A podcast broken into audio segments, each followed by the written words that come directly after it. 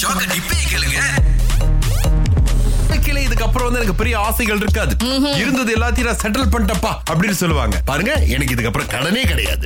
இருக்கிற காசை வச்சே என் வாழ்க்கையை நான் சந்தோஷமா ஓட்டிடுவேன் அது உண்மையில செட்டில் ஆகணும் எனக்கு அதற்கான டெஃபினேஷன் வரைக்கும் தெரியல ஏய், ஒவ்வொரு ஆளுக்கும் அது வித்தியாசம் சோ இதுதான் அதுதான் அப்படின்ற மாதிரி எதுவுமே சொல்லிட முடியாது ஜெயா வர்மன் உங்களுக்கு வந்து எது செட்டில் டவுன் காலம் அப்படின்னு நீங்க நினைக்கிறீங்க ஓகே செட்டில் டவுன் காலம்னு பார்க்க போனா இப்ப எல்லாத்துக்கும் ஆசை இருக்கும் சோ இவ்வளவுதான் ஆசை சொல்ல முடியாது எல்லாத்துக்கும் கண்டிப்பா பேராசை தான் இருக்கு ஹியூமன்ஸ்க்கே பேராசை தான் எல்லாத்துக்கும் நியாயமான இது பேச்சு. செய்யணும், அது செய்யணும் அப்படி செய்யணும் இளையராஜா அவர்கள் கிட்டத்தட்ட ஒரு நாலு மணி நேரம் அந்த ஹார்மோனியப்பட்டு கிட்டே நின்று ஸ்கூல் நடத்துற மாதிரி அந்த கான்சர்ட் வந்து போனுச்சுலாம் ரெஸ்ட் எடுக்கலையா கிடையாது அப்படின்னு நினைக்கிறேன் ஏன்னா ஒவ்வொரு ஆளுக்கு இப்ப அனிருட் வந்தாங்க அப்படின்னு பாத்தீங்கன்னா வந்து ஃபுல்லா ஹைப் மூட் தான் Yes. இப்ப சிட் ஸ்ரீராம் கொண்டு வந்தப்ப அவர் ஒரு சொந்தமா ஒரு பேண்ட் வந்திருந்தாரு அஹ் யுவன் சங்கர் ராஜா வந்து வேற மாதிரி இளையராஜா அவர்கள் அப்படின்னு சொல்லும் போது அவருக்கு பிடிச்ச பேண்ட் அவர் கூட வந்து ரெக்கார்டிங்ல இருக்கிற பல பேரை கூட்டு வந்திருந்தாங்க எழுதுன பழைய நோட்ஸ் எல்லாம் வந்துச்சு இது அந்த பாட்டை அப்ப கம்போஸ் பண்ணும்போது எழுத நோட்ஸ் அப்படின்னு காமிச்சிருந்தாரு Okay. இதுல என்னன்னா உங்களுடைய கோரஸ் சிங்கர்ஸ் வந்துட்டு யாரோ பாடிட்டு போனாங்களா அவங்க பேர் பிரியான்னு நினைக்கிறேன் சோ நிறைய பேர்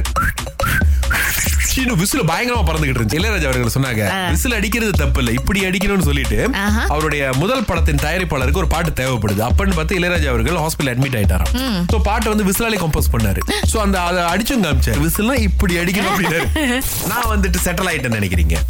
ஆக்சுவலி வந்து ஸ்கூல் காலத்துல இருந்து பள்ளி தொடங்க வரைக்கும் வந்து நினைச்சிருந்தேன் முப்பது வயசுல செட்டில் ஆயிடலான்னு ஓகே கொஞ்சம் சொல்லுவாங்க தெரியுமா ஆஸ் கெல்வன் ஸ்டீல் குமரன் சொல்லுவாங்க தெரியுமா முப்பது ஆமா அந்த பருவத்துல செட்டில் டவுன் பண்ணிடலான்னு ரொம்ப கனவு கொட்டை கட்டி இருந்தேன் I am very very sorry work out for me கவலைப்படாதீங்க நம்ம எல்லாம் ஒரே கேக் தான் குமரன் நம்மளும் அப்படிதான் யோசிச்சோம் பாருங்க முப்பது எல்லாம் செட்டில் பண்ணி கால் மேல காலை போட்டுட்டு உலகத்தை அப்படியே சுத்திட்டு வருவோம்லாம் நினைச்சிட்டு தான் இருந்தோம்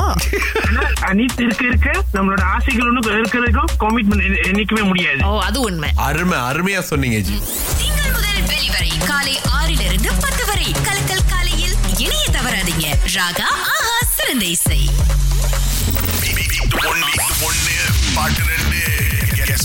நூறு நூறு நூறு வழியில இருந்து இன்னைக்கு போட்டி மீண்டும் ஆரம்பிக்குதுங்க ஷமீதா நமக்காக அழைச்சிருக்காங்க பாட்டை கேளுங்க சிஸ்டர்